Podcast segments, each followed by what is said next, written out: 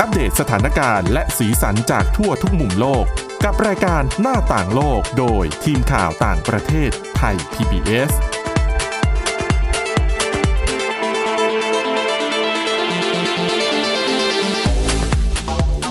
สวัสดีค่ะ คุณผู้ฟังขอต้อนรับเข้าสู่รายการหน้าต่างโลกค่ะ วันนี้นะคะ พบกับคุณวินิษฐาจิตกรี และดิฉันสวรักษ์จากวิวัฒนาคุณค่ะ สวัสดีค่ะ สำหรับเรื่องราวในวันนี้นะคะ เดี๋ยวจะว่าด้วยเรื่องของอาการลองโควิด จริงๆอ่ะคุณวินิษฐาในรายการเราเคยเล่าไปแล้วหลายครั้ง ใช่ นะคะว่ามันเป็นอาการป่วยยืดเยื้อระยะยาว ซึ่งเรียกว่าอะไรระยะเวลาในการป่วยแต่ละคนไม่เท่ากันนะคะ ซึ่งล่าสุดในสหรัฐอเมริกามีข่าวดีนะคะ เพราะว่าที่นั่นเนี่ยเขาพยายามจะผลักดันให้คนที่มีอาการป่วยเป็นลองโควิดนานๆแบบยาวๆเลยอะ่ะ ค่ะ อาจจะมีสิทธิ์ได้รับการคุ้มครองตามกฎหมาย บางคนก็เป็นตั้งหลายเดือนนะ ใช่ กระทบกับ แต่มีผล ชีวิต ผลวิจัยบางอันบอกว่าเผลอๆเนี่ยอาจจะนานแบบเป็นหลาย ๆ ปีเลยด้วยซ้ำ ค่ะ นะคะ เดี๋ยวคุณวินิษฐาจะมาเล่าให้ฟังนะคะ แต่ว่าเรื่องแรกค่ะก็น่าสนใจไม่แพ้กันนะคุณผู้ฟัง เป็นเรื่องของการนำเทคโนโลยีมาใช้ เพื่อช่วยให้คนไร้บ้านเนี่ยกลับมามีบ้านอีกครั้งนะคะอันนี้เป็นโครงการในประเทศอังกฤษคือน่าสนใจมาก แต่คุณวินิษฐาคุณฟังแค่เนี้ยคุณอาจจะเข้าใจว่า เหมือนกับเข้าใจว่าเหมือนคนเล่ร่อน อืม ตกกลางคืนไม่มีที่นอน ค่ะ ก็แค่หาที่อยู่ให้คนเหล่านั้น นี่ฉันนึกถึงภาพยนตร์ที่แบบเหมือนมีเป็นเชลเตอร์ ศูนย์พักพิงที่ เออ เขาสามารถไปจองใน ค่ะ แต่ละวันจะไปแย่งกันจองคิว ว่าคืนนี้ฉัน เออ จะได้นอนที่นี่ แต่ไอการใช้เทคโนโลยีแล้วช่วยเหลือแบบนี้เนี่ยนะคะ มันจะมีความแตกต่างกันนิดนึงคือ โครงการเนี่ยเขาไม่ได้เน้นให้คนมีที่นอน ค่ะ หรือที่อยู่ อืม แต่เขาเน้นให้คนไร้บ้านเนี่ย มีที่อยู่อย่างเป็นทางการในเอกสาร อ่ เพราะว่าอย่างในอังกฤษเนี่ยค่ะ เวลาไม่ว่าจะทำอะไรก็แล้ว แต่เขาต้องขอเอกสารยืนยันที่อยู่ ซึ่งถ้าไม่มีส่วนนี้เนี่ย การทำธุรกรรมมันจะยากมาก หรือแม้แต่จะไปเช่าห้องก็ทำไม่ได้ ก็เหมือนเราต้องมีทะเบียนบ้านอย่างนี้ ใช่นะคะ ซึ่งไอโครงการนี้แหละค่ะเขาทำขึ้นมาเพื่อตอบโจทย์นี้โดยเฉพาะ ค่ะ นะคะ โครงการนี้ชื่อว่า proxy address พับแปลก็คืออะไรที่อยู่เสมือน อืม นะอ่ะเข้าใจง่ายหน่อย ก็คืออันนี้เป็นโครงการเอ่อที่เกิดขึ้นในอังกฤษนะคะ แล้วคนที่พัฒนาไอเดียนี้ขึ้นมาเนี่ย ชื่อคุณคริสฮิลเล่นะคะ เป็นสถาปนิกยุนอยู่ในกรุงลอนดอนค่ะอ่าแล้วก็เขาเนี่ยหาทางแก้ปัญหาคือ คือวิธีการและแนวคิดเนี่ยจริงๆมันง่ายมากเลยคุณนิฐาแล้วมันก็เป็นกลยุทธ์ที่แบบวินวินซิทูเอชันคือทุกฝ่ายได้ประโยชน์ร่วมกันนะคะ ค่ะ วิธีการนี้เนี่ยเขาใช้เทคโนโลยีค่ะ เชื่อมคนไร้บ้านเข้ากับบ้านว่าง อืม ๆ ที่อยู่ในอังกฤษ ซึ่งมีมากกว่า 5,000 แห่ง หมายถึงเจ้าของไม่อยู่อย่างนี้ เดี๋ยวจะอธิบายต่อไป จะบอกว่ามันเป็นโครงการที่เป็นโครงการช่วยคนไร้บ้านที่แบบน่าสนใจมาก และดิฉันก็เพิ่งเคยเห็นแนวคิดแบบนี้เป็นครั้งแรก แต่ก่อนอื่นก่อนจะเข้าใจโครงการนี้นะ เราต้องเข้าใจคำว่าคนไร้บ้านในอังกฤษก่อน อ่ะ นะคะคนไร้บ้านเนี่ยแน่นอนมันเป็นปัญหาเราเจอในเมืองใหญ่ทั่วโลกมีอยู่แล้ว ลอนดอนก็เช่นกันนะคะแล้วอ่ะแน่นอนที่ผ่านมาเนี่ยรัฐบาลพยายามแก้ปัญหาในทางกายภาพก็คืออ่ะคนไร้บ้านไม่มีที่นอน ก็พยายามหาที่อยู่ให้นะคะแต่มันจะมีคนไร้บ้านอีกกลุ่มหนึ่งเขาเรียกว่า hidden homeless อืม แปลว่าอะไรดี คนไร้บ้านแฝงเหรอ เหมือน กับ เป็นคนไร้บ้านที่ ไม่มีใครมองเห็นไหมก็แฝงนั่นแหละถูกแล้ว ความหมายเนี่ยอ่ะพูดง่าย ๆก็คือว่า เขาบอกว่าพวกคนไร้บ้านแฝงในลอนดอนเนี่ย เกิดจากหลายสาเหตุ เช่น อย่างเราเป็นคนธรรมดาเนี่ยแหละ แต่บางคนอาจจะแต่งงาน ค่ะ แล้วปรากฏว่าหย่าพอหย่ากันเนี่ย คู่สมรสอีกฝ่ายเนี่ย ก็บอกว่าเธอต้องย้ายชื่อออกจากสมโนครัวประชากรบ้านฉัน อ่า นั่นคือหนึ่งในสาเหตุที่ทำให้คุณกลายเป็นคนไร้บ้าน ค่ะ นะคะ แล้วก็สองเจ้าของห้องเช่าขึ้นค่าเช่า อืม แล้วคุณบอกโอ้แพงอย่างนี้ไม่ต่อสัญญาดีกว่า ไม่ไหว นั่นเท่ากับพอคุณยกเลิกการต่อสัญญา เท่ากับคุณเป็นคนไร้บ้านแล้วนะ เพราะในทางเอกสารคุณไม่มีที่อยู่ของคุณเอง อ่า นะคะ ดังนั้น แต่ต้องเข้าใจว่าบางทีคนหนุ่มเนี้ยเขาไม่ใช่คนจนไง ไม่ได้ไร้บ้านเพราะ ไม่ได้เป็นคนเร่ร่อน อืม เพเนจร ไม่ได้เสือผืนหมอนใบ ใช่ ใด ใช่ ยังมีงานทำ ๆอ่า อ่าจะมีทรัพย์สินอยู่ประมาณหนึ่งมีเงินทองอยู่ประมาณหนึ่งแต่ไม่มีที่อยู่อย่างเป็นทางการ ไม่เป็นหลักแหล่ง โดยเฉพาะยิ่งในเมืองใหญ่เนี่ยบางทีการไปเช่าห้องมันก็อาจจะแบบแพงเกินกว่า ที่เขาจะจ่ายได้ ค่ะ นะคะ อันนี้แหละคือเป้าหมายของโครงการนี้ที่ทำขึ้นมาเพื่อคนกลุ่มนี้โดยเฉพาะนะคะ เขาบอกว่าในอังกฤษเนี่ยไม่น่าเชื่อ ถ้าหากว่าคุณมีสถานะเป็นคนโฮมเลสหรือว่าไม่มีที่อยู่แบบเป็นหลักเป็นแหล่งเนี่ยเนี่ยนะคะ การใช้ชีวิตที่นั่นเนี่ยง่ายมาก เพราะว่าในอังกฤษการมีที่อยู่อาศัย หมายถึงการมีตัวตน เช่น คุณจะไปสมัครงาน คุณจะเปิดบัญชีธนาคาร หรือแม้แต่จะทำบัตรประจำตัวเข้าห้องสมุด อ๋อ คุณต้องมีที่อยู่มายืนยันกับเขาว่าคุณอยู่อย่างนี้ เดี๋ยวเขาตามหนังสือไม่ถูกที่ อะไร ไง อย่างเงี้ยนะคะ ดังนั้นค่ะ การไร้ที่อยู่มันมันมันหมายถึงการเข้าไม่ถึงสิทธิขั้นพื้นฐานหลายอย่างที่ต้องใช้ที่อยู่ในการยืนยันตัวตน อืม ดังนั้น มันจะทำให้บางคนเกิดปัญหามาก เช่นบางคนอาจจะแบบอ่ะก็ไม่ได้ต่อ ไม่ได้เช่าอยู่ที่เดิมย้ายออกมา แล้วกลายเป็นว่าไอ้ช่วงระหว่างนั้นเนี่ย ถ้าหากจะตกกกงานแล้วจะสมัครงานใหม่ ก็สมัครไม่ได้อีก เพ อื ราะ ม ไม่มีที่อยู่นะคะ ดังนั้นค่ะ นี่เลยเป็นที่มาของโครงการ proxy address นะคะ ซึ่งคนที่ออกไอเดียเนี้ยเนี่ยคือคุณฮิตลี่เนี่ยนะคะ เขาใช้วิธีนี้ค่ะ เขาทำระบบเซตระบบขึ้นมา คนที่ต้องการที่อยู่อย่างเป็นทางการ แต่ไม่ได้ต้องการเข้าไปอยู่จริง ๆ นะ อืม แค่ต้องการที่อยู่เพื่อใส่อย่างเป็นทางการว่า ถ้าจะติดต่อเขาเนี่ยเขาอยู่ที่นี่ตรงนี้นะคะ แล้วเขาจะจับระบบของคนกลุ่มนี้ โยงเข้ากับบ้าน หรืออาคารที่ไม่มีที่อยู่ บ้านเหล่านี้เนี่ยหมายถึงยกตัวอย่างเช่น เป็นสถานที่ราชการ ที่เขาเป็นอาคารว่างที่เขาเซตขึ้นมาสำหรับเข้าร่วมโครงการนี้โดยเฉพาะ ค่ะ หรือเป็นบ้านที่ปล่อยว่างอยู่แล้ว อืม นะคะ ซึ่งรวมถึงบ้านที่มีคนบริจาคให้กับเทศบาลเมือง เพื่อนำไปใช้เป็นที่อยู่แบบ proxy address เนี่ย โดยเฉพาะก็มีเหมือนกัน อืม นะคะ ทีนี้ประเด็นคือคุณสามารถคนที่ต้องการบ้านเนี่ย ที่อยู่สามารถเข้าไปกรอกข้อมูลในระบบได้ แล้วระบบจะปริ้นที่อยู่มาให้ ว่าอันนี้คือ proxy address ของคุณ เวลาคุณจะไปสมัครทำอะไรก็แล้ว แต่คุณใส่ที่อยู่นี้ลงไปได้ แล้วมันจะมีระบบที่อ่ะสมมติคุณไปสมัครงาน แล้วนายจ้างได้ที่อยู่แบบ proxy address มา แล้วจะมีการโทรไปตรวจสอบเนี่ย มีจะมีคนยืนยันให้ โอ้ ไม่ได้แค่ในนามนะ ใช่มีมี มีการรับรอหงลักฐานยืนยันใช่ แต่ประเด็นคือ 1. proxy address เนี่ยไม่ได้ถาวรนะคะ จะมีอายุแค่ 6 เดือน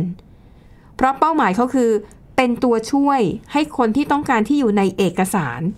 สามารถดำเนินกิจกรรมต่างๆ ในชีวิตได้นะคะ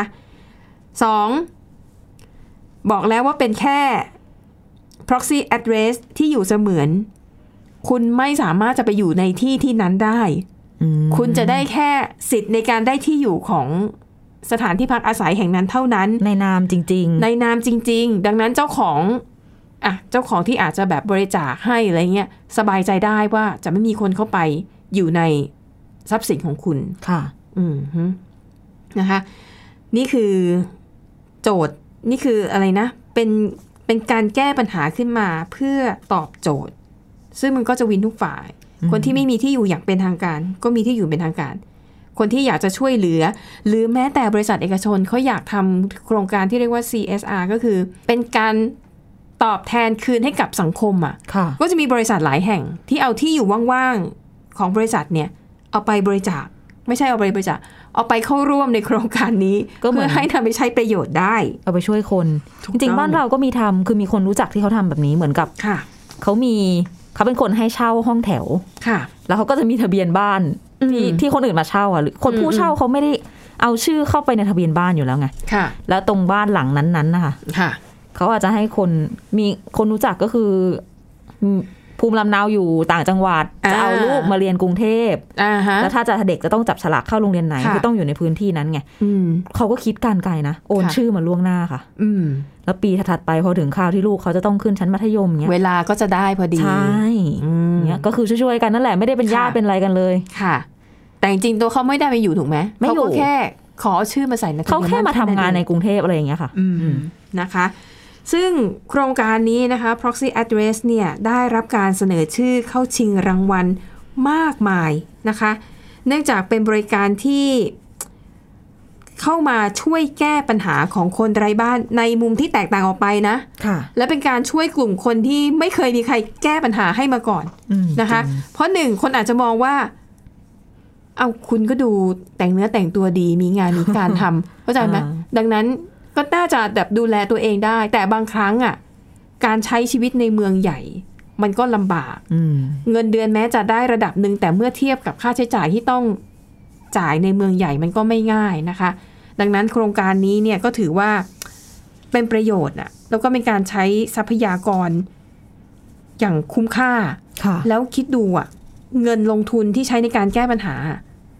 มันน้อยมากนะ มันแทบไม่มีอะไรเลยนะ มันคือการพัฒนาเทคพัฒนาระบบขึ้นมา อ่า เพื่อรองรับความต้องการของทั้งสองฝ่าย คือเหมือนไม่ได้เสียอะไรแบบ เออ เป็น ล่ะใช่ เป็นก้อนหรือว่าอะไรเงี้ยไม่มี เอออ อืม ไม่ต้องจ้างคนอะไรมากมาย ซึ่งเนี่ยดิฉันเห็นโครงการนี้แล้วเราก็รู้สึกรู้สึกชื่นชมนะคะ คนที่มีไอเดียแนวคิดอะไรแบบเนี้ย จริง นะคะอ่ะนั่นก็คือโครงการดีๆ ที่มีประโยชน์นำมาเล่าให้ฟังนะคะ เป็นเป็นเป็นข้อมูลเป็นความรู้นะคะ ค่ะ ว่าเออในต่างประเทศเขามีปัญหาคนไร้บ้าน แล้วเขาแก้ปัญหากันแบบนี้น่าสนใจมากเอาละค่ะคุณฟังเดี๋ยวเราพักกันสักครู่ เบรกหน้าคุณมินิถามีเรื่องที่น่าสนใจรออยู่ พักกันแป๊บหนึ่งค่ะ หน้าต่างโลกโดยทีมข่าวต่างประเทศไทย PBS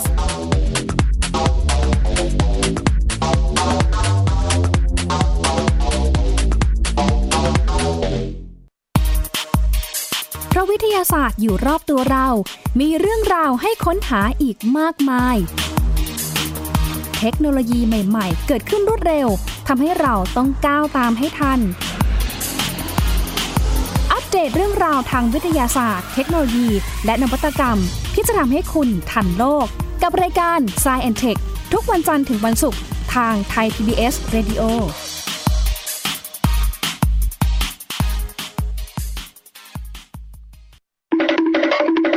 มาฟังนิทานกันแล้ว เปิดโลกจินตนาการกับไทย PBS Podcast ให้น้องๆ สนุกสนานไปกับเพลย์ลิสต์นิทาน มากกว่า 100 เรื่องเอานะเอาจากคิสอาว นิทานสุภาษิตและสื่อเสียงนิทาน ฟังได้ที่ www.thaipbspodcast.com และแอปพลิเคชัน Thai PBS Podcast ตั้งแต่วันนี้เป็นต้นไป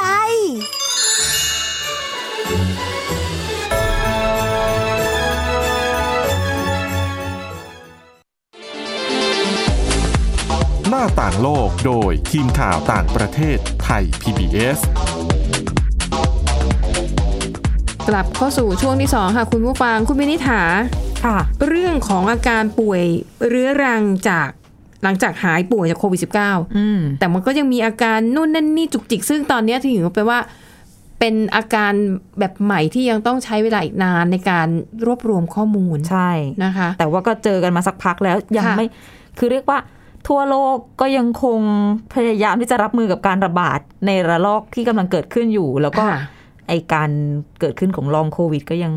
ไม่ได้รับความสนใจมากขนาดนั้น คือไอเอาที่ป่วยที่แบบนอนรออยู่หน้าโรงพยาบาลเนี่ย อืม รักษาให้ได้เสียก่อน คือบ้านเราก็มีการตั้งคำถามนี้เหมือนกันว่า ค่ะ ไอ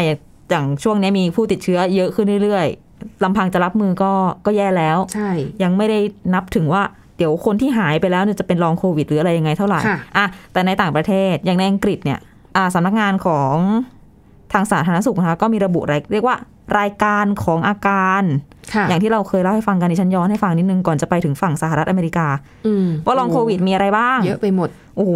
เป็นลิสต์ที่ยาวนะคะ หลักๆ ก็เนี่ยเหนื่อยล้าเหนื่อยอ่อน หายใจลำบาก หายใจได้สั้น ค่ะ ๆ ไม่ลึกไม่หายเหนื่อย เจ็บหน้าอก แน่นหน้าอกเอ่ยบางคนความจำเหมือนกับเลอะเลือนจำอะไรไม่ค่อยได้ ค่ะ ไม่มีสมาธิ นอนหลับยากและมึนอาการมึนงงอื่นๆรวมถึงวิตกกังวล มีรายละเอียดอีกเยอะนะคะ แต่เอาเป็นว่าภาพรวมแล้วก็คือมันส่งผลกระทบกับการใช้ชีวิตของ ค่ะ หลายๆ คนมีมีบางคนนะที่เราเคยเล่าไปก็คือ อายุยังน้อย แต่ปวดกล้ามเนื้อ ปวดเนื้อปวดตัวตลอดเวลา คือทำอะไรไม่สะดวกเลย นั่นแหละเป็นสาเหตุให้ล่าสุดคือโจไบเดนเนี่ยประธานาธิบดีสหรัฐ ก็เลยออกมาผลักดันให้กลุ่มผู้ป่วยที่หายจากโควิด -19 ค่ะ แต่เป็นลองโควิดเนี่ยมีอาการข้างเคียงเรื้อรังแบบเนี้ย อาจจะต้องได้รับเรื่องของสิทธิสวัสดิการการช่วยเหลือคุ้มครองตามกฎหมายด้วยอะนะคะ ค่ะ เพราะว่าไบเดนก็เรียกว่ารับทราบแหละ ว่าคนอเมริกันเยอะแยะที่หายจากโควิดแล้วเนี่ย ก็ยังต้องเจอความท้าทายที่ อืม รออยู่ทั้งปัญหาอย่างที่บอกไป ภาวะสมองล้าอาการปวดเรื้อรังเนี่ย แล้วก็ ซึ่งบางครั้งเขาก็บอกว่า จริงๆ อาจจะเพิ่มไปถึงขั้น เรียกว่า ความรุนแรงเพิ่มจนเข้าข่าย ความบกพร่องทางร่างกายก็เป็นได้ อืมค่ะ แล้วทำเนียบข่าวก็ประสานหน่วยงานต่างๆ อยู่นะคะ เพื่อดูแลชาวอเมริกันที่มีอาการลองโควิด ที่เข้าข่ายทุพพลภาพเนี่ยเพื่อให้ได้รับความคุ้มครองตามกฎหมาย ค่ะ จะได้เข้าถึงสิทธิแล้วก็ทรัพยากรภายใต้กฎหมายคนพิการได้ อย่างเช่นเรื่องของการอำนวยความสะดวก แล้วก็บริการไม่ว่าจะที่ทำงานหรือที่โรงเรียน อืม แล้วก็ระบบบริการสุขภาพด้วย ค่ะ เพื่อให้ได้ใช้ชีวิตได้ อย่างสะดวกเทียบเท่ากับคนคนอื่นว่างั้นเถอะ อืมอืมอืม ซึ่งก็กระทรวงสาธารณสุขและบริการมนุษย์ กระทรวงยุติธรรม กระทรวงศึกษา กระทรวงแรงงาน ค่ะ ของที่อเมริกาเนี่ยก็ออกแนวทางปฏิบัติ ให้คนที่ได้รับผลกระทบ อืม ได้รับความช่วยเหลือจากรัฐบาลกลางด้วยช่วยคนที่เป็นลองโควิดเนี่ยนะคะ ค่ะ แต่เขาก็เรียกว่าหมายเหตุไว้นะ ชัดเจน อืม ว่าลองโควิด ไม่ได้ถือเป็นความพิการโดยอัตโนมัติ อืมค่ะ จะต้องประเมินเป็นรายบุคคลไปว่าอาการหรือผลกระทบอะไรจากการป่วยโควิด -19 อาการระยะยาวลองโควิด เนี่ย อืม ส่งผลกระทบกับการใช้ชีวิตประจำวันไหมมากน้อยแค่ไหนยังไง อ๋ออ่ะดังนั้นไม่ใช่ว่าใครเอะอะโอ้ยฉันเคยติดโควิด แล้วฉันเป็น อ๋อ ลองโควิดจะไปขอแบบรับการรักษา จะเหมือน อัน ขอ นี้ เป็ ไม่ น ได้ สิทธิสถานะพิเศษอะไรอย่างเงี้ย มันไม่ได้ ไม่ใช่ว่าแค่หายโค ก็ วิด ต้องดูเป็นรายๆไปว่าอาการนั้นหนักมากน้อยแล้วก็ป่วยมานานแค่ไหน อันนี้ก็สมเหตุสมผลนะคะ ใช่แล้วก็ถือว่ารอบคอบนะ อ่าถือดีดีดี แต่ก็ถือว่าครอบคลุมอะค่ะคิด ค่ะ เผื่อแน่นอนจำนวนผู้ติดเชื้อเพิ่มขึ้นเรื่อย ค่ะ ๆ ก็ต้องรับมือกันเป็นขั้นเป็นตอนต่อไป ค่ะ อ่ะ นั่นก็คืออ่ะเรื่องของอาการลองโควิดไม่แม่นะประเทศไทยอ่ะจะต้องดูเขาเป็นตัวอย่างไว้ก่อน ใช่ เพราะเพราะในแง่ของอเมริกาก็ต้องยอมรับเขาวางแผนดี ค่ะ ทุกเรื่องเรื่องของการสั่งซื้อการผลิตวัคซีนการระดมฉีดวัคซีนให้ได้มากที่สุด แม้จะช้าไปหน่อย เพราะว่าต้องรอโจไบเดนขึ้นมารับตำแหน่ง กำลังจะพูดเลยบอกว่าอ่ ะก่อนหน้านี้ก็พลาดมาแล้วเรื่องการรับมืออา อ่า แต่ว่าตอนนี้ก็ลุกกลับขึ้นมาได้แล้วอะนะคะ ค่ะ อ่ะทิ้งท้าย เรื่องของทาสแมวนะคะ เอาใจทาสแมว ค่ะ เอาใจตัวเองด้วย สองคนเลยนะคะ ทั้งคุณ ค่ะ สวรักษ์ทั้งดิฉัน ก็แมวเนี่ย หลายคนทั้งคนที่เลี้ยงและคนที่ไม่เลี้ยงก็จะรู้กันว่า ค่ะ แหมมันเอามันอ่านใจยากมันรู้ใจยาก อืมอืม อารมณ์น้องอารมณ์ไหนนะ ค่ะ จะเล่นกับฉันหรือจะหงุดหงิดไหม อืมค่ะ รวมถึงเวลาเราไปเจอแมวข้างทาง อืม แวะเล่นแวะทักเขาเนี่ย ค่ะ เขาก็จะไม่ได้ คือถ้าสุนัขเนี่ยดูง่ายไง อืม กระดิกหางกุ๊กกิ๊กกุ๊กกิ๊กมาเอออารมณ์ดีโอเคละ ค่ะ แต่แมวเนี่ยไม่ค่อยแน่ใจเท่าไหร่ ทีนี้ที่แคนาดาก็มีทีมเรียกว่าเป็นบริษัทสตาร์ทอัพทำแอปพลิเคชันขึ้นมาแอปหนึ่ง เขาเรียกมันว่าเป็นแอปเอาไว้อ่านใจแมว คือเราอาจจะเคยได้ยินก่อนหน้านี้มันจะมีแอปพลิเคชันแบบที่เปิดไมโครโฟนโทรศัพท์อะ ค่ะ แล้วก็ไปจ่อตอนน้องแมวอะแบบ ร้อง งาวแง่วอะไร ค่ะ เสียงอะไรแล้วแต่เขาเนี่ย อืม อันนั้นก็คือเป็นแอปไว้ แปล แปลภาษาแมว ค่ะ แต่อันนี้ไม่ได้แปลนะคะ อ่านจากการสแกนใบหน้า ฮะ อืม เดี๋ยวแต่กล้ามเนื้อใบหน้าของแมวนี่มันมันขยับ นี่แหละ ไม่ได้ใช่เหรอ ขยับได้ข นี่ ยับ นะ ได้ เหรอ อื ดูไม่ออกเลยนะ เขามีสเกลของเขา คือตัวแอป ค่ะ เนี่ยมันจะเป็นเหมือนอ่ะคล้ายๆ กล้องโทรศัพท์นี่แหละ อืม แล้วตรงกลางหน้าจออ่ะเขาจะวาดเป็นกรอบหน้าแมวไว้ ค่ะ ใครจะใช้แอปพลิเคชันนี้ก็เอากล้องเนี่ย ไปจ่อแมวหน้าตรง ค่ะ แล้วเขาก็จะประเมินโดยใช้ระบบปัญญาประดิษฐ์หรือว่า AI นะคะ อืม แอปเนี้ยชื่อว่า Tably Tably แผลงมาจากคำว่า Tabby ที่เป็นกับคำแสดงเรียกแมว สะกด อะ สะกดซิเดี๋ยวเผื่อคุณผู้ฟัง ที่ สนใจ T A B L Y นะคะ Tably T A B L Y ถูก ค่ะ ต้องนั่นนะคะ เสร็จ การสแกนใบหน้าด้วยระบบ AI ตรงเนี้ย AI อ่ะ จะไขความลับของสิ่งที่แมวรู้สึกอยู่ ค่ะ โดยเขาจะอ้างอิงจากหลักที่ชื่อว่า feline grimace scale อืม เป็นระบบการวัดระดับความเจ็บปวด อืม หรืออาการต่างๆ ของแมวเอาอย่างนี้ ค่ะ ต้องโยงไปถึงเรื่องว่าลักษณะ ลักษณะทางกายภาพ แล้วก็ อาจจะบวกกับอุปนิสัยพฤติกรรมแมวด้วยมั้ง อืม อาจจะเคยได้ยินไหมว่า บางคนเลี้ยงแมวเป็นสิบสิบปีอะ ค่ะ ไม่รู้ว่าเขาป่วยหรือเขาเจ็บอะไรตรงไหน เพราะว่า อืม แมวเป็นสัตว์ที่เหมือน เปรียบ เปรียบว่าอะไรดี เปรียบว่าอดทนมาก ไม่แสดงอาการ คือข้างในเนี่ยอาจจะเป็นโรคเจ็บปวดตรงนู้นตรงนี้ แต่ว่าเขาก็จะดูแบบ จะไม่ ใช้ ค่อย ชีวิ แส ต ด ป ง ก ค ติ วามอ่อนแอให้เห็น ถูกต้อง เจ็บก็หนีไปเลียแผลตัวเองอยู่เงียบใต้โซฟา ใช่ อย่างนั้นเลย มนุษย์ก็เลยไม่รู้ว่าน้องเนี่ยเป็นอะไรอะไรยังไง ค่ะ แต่สเกลเนี่ยที่ดิฉันบอกฟีไลน์กริมเบสสเกลเนี่ย ระบบวัดความเจ็บปวดของแมว เขาจะดูปัจจัยหลาย ๆ อย่างประกอบกัน อืม ซึ่งเป็นการดูผ่านสิ่งที่อยู่บนใบหน้า แล้วก็หูของเขา อ๋อดิฉันนึกออกแต่ก็น่าจะดูจากตาด้วยปะ ด้วย แอร์ม่านตา ใช่ อืม มีม่านตาด้วย มันก็จะมีดวงตาทั้งหมด ค่ะ คือการลืมตา การขยับม่านตา ค่ะ การขยับหนวด หัว อืม ค แล้ว อ ก็หู แล้วก็หูอ่าถูกต้องนี่ทาสแมวตัวจริงนะคะ ค่ะ อ่ะเบื้องต้นสเกลเนี้ยดูยังไง ถ้าเกิดแมวปกติ อืม ก็จะมีมาตรวัดอยู่ อืม ก็คือ ตาน้องก็จะเบิกกว้าง ตากลมโต ค่ะ ม่านตาเป็นปกติ ค่ะ หนวดก็จะโค้งไปข้างหลังนิดนึง อืม เหมือนที่เราเห็นนะแมวปกติหนวดหนวดก็จะตกลงนิดนึง ค่ะ ไม่ได้เกรงหรืออะไร อืม ส่วนหูก็จะตั้งขึ้นข้างบนแล้วก็หัน ค่ะ มาด้านหน้า ไม่ได้ฉีกออกจากกัน เออเออ อ่ะเคยได้ยินใช่ไหมถ้าสมมติว่าแมวอารมณ์บอดจอยแล้วหูจะลู่อ่ะ ไม่เคยเห็นนะ ไม่เคยต้องลองไปแหย่แมวที่บ้านดูอ่ะ เออ แหย่แล้วเขาโกรธอ่ะ จากหูตั้งๆอ่ะเขาจะ ค่ะ ลู่ออกข้างหลัง เหรอไม่เคยเห็นไม่เคยห็ ดิฉันเรียกมันว่าการหูลู่ฉันกำลังจะโดนแล้ว อืม เวลาแหย่แมว อืม อ่ะนั่นแหละค่ะ สิ่งเนี้ยคือวัดความรู้สึกของแมว ค่ะ ได้ ถ้าเกิดแมวตัวไหนเนี่ย หูสองข้างไม่ตั้งตรง แยกออกฉีกออกจากกัน แล้วทำไมต้องทำหน้าประกอบด้วยคุณวินิษฐาคุณผู้ฟังไม่เห็น คุณผู้ฟังไม่เห็นแต่ดิฉัน ต้องจินตนาการตาม แล้วตาหลีลงเนี่ยนะค่ะ อ่า ม่านตาหลีห ค่ะ นวดเรียกว่าหนวดลู่ไปข้างหลังหนวดลู่ไปตามแก้ม อ่าอ่าอ่า อืมแล้วปากจากที่แบบตุยๆกลมๆอ่ะ ค่ะ กลายเป็นแบบว่า ตึงๆอ่ะมันเป็นการเกร็งกล้ามเนื้ออ อืม คอตก ค่ะ ก้มคางลงเนี้ย อืม ถ้ามีปัจจัยทั้งหมดเนี้ยประกอบกันอะ ค่ะ คือแปลว่า แมวตัวเนี้ยมีความเจ็บปวดทรมานอยู่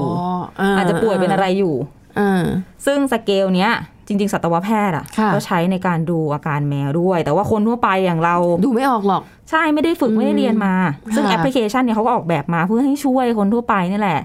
อ๋อดู อาจจะ ใน อยากจะ เบื้ง ดู ต้น แลแมวตัวเอง ค่ะ หรือว่าจะดูแลแมวที่ไปพบประสบพบเจอข้างทงข้างทางอะไรว่า ค่ะ ป่วยไหมสบายดีไหมอะไรยังไงรวมถึงการติดตามอาการด้วยอย่างแบบ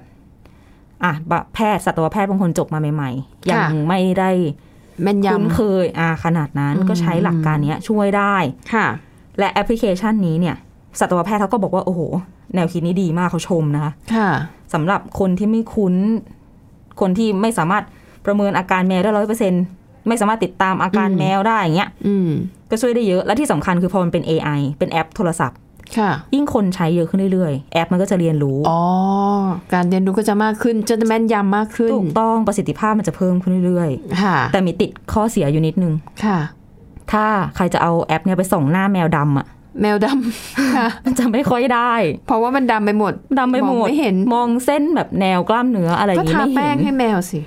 ได้ไหม ดิฉันน่ะคิดในใจเปิดแฟลชได้ไหม อืมหรือทาแป้งให้ขาวขึ้น คือมันมีคนทดลองใช้ ค่ะ แล้วที่แคนาดาแล้วเขาก็ ค่ะ คอมเมนต์มาว่า เนี่ยส่องหน้าลูกที่บ้านแล้วไม่ค่อยได้ผลเป็นแมวด อ๋อ ำแอปดูไม่ออก AI ยอมแพ้นะคะ ค่ะ แต่ไม่แน่อีกหน่อยถ้ามีการส่องกันไปบ่อยๆ ขึ้นเรื่อยๆเนี่ย ใช่ เพราะถ้าส่องไฟก็ส่งผลต่อม่านตา ก็อาจจะไม่แม่นยำ ถูกส่งไป ใช่หม เขาก็ต้องหรีตาใช่ไหม ทาแป้งนี่แหละ ดี น้อง เขาเอา จะโดนน้องขวนกันตอนเนี้ยแหละ ค่ะ นะคะอ่ะเอามาฝากกันเผื่อทาสแมวคนไหนสนใจ ฉันยังไม่ได้ลองดูว่าตอนนี้ นะ ดาวน์โหลดได้หรือยัง อ่ะทวนชื่อแอปพลิเคชันอีกทีคุณวินิษฐา แท็บลี่นะคะ สะกด T A B L Y อ่ะคุณผู้ฟังก็ลองไปดาวน์โหลดเล่นกัน นะ นะคะ ค่ะ น่าสนใจอ่ะแล้วทั้งหมดนี้ค่ะ ก็คือเรื่องราวที่ทีมข่าวต่างประเทศนำมาเสนอหวังว่าจะเป็นประโยชน์คุณผู้ฟังบ้างไม่มากก็น้อย วันนี้หมดเวลาแล้วขอบคุณสำหรับการติดตามนะคะ เราจะกลับมาพบกันใหม่ในตอนหน้าวันนี้ลาไปก่อน สวัสดีค่ะ สวัสดีค่ะ Thai PBS podcast. View the world via the voice.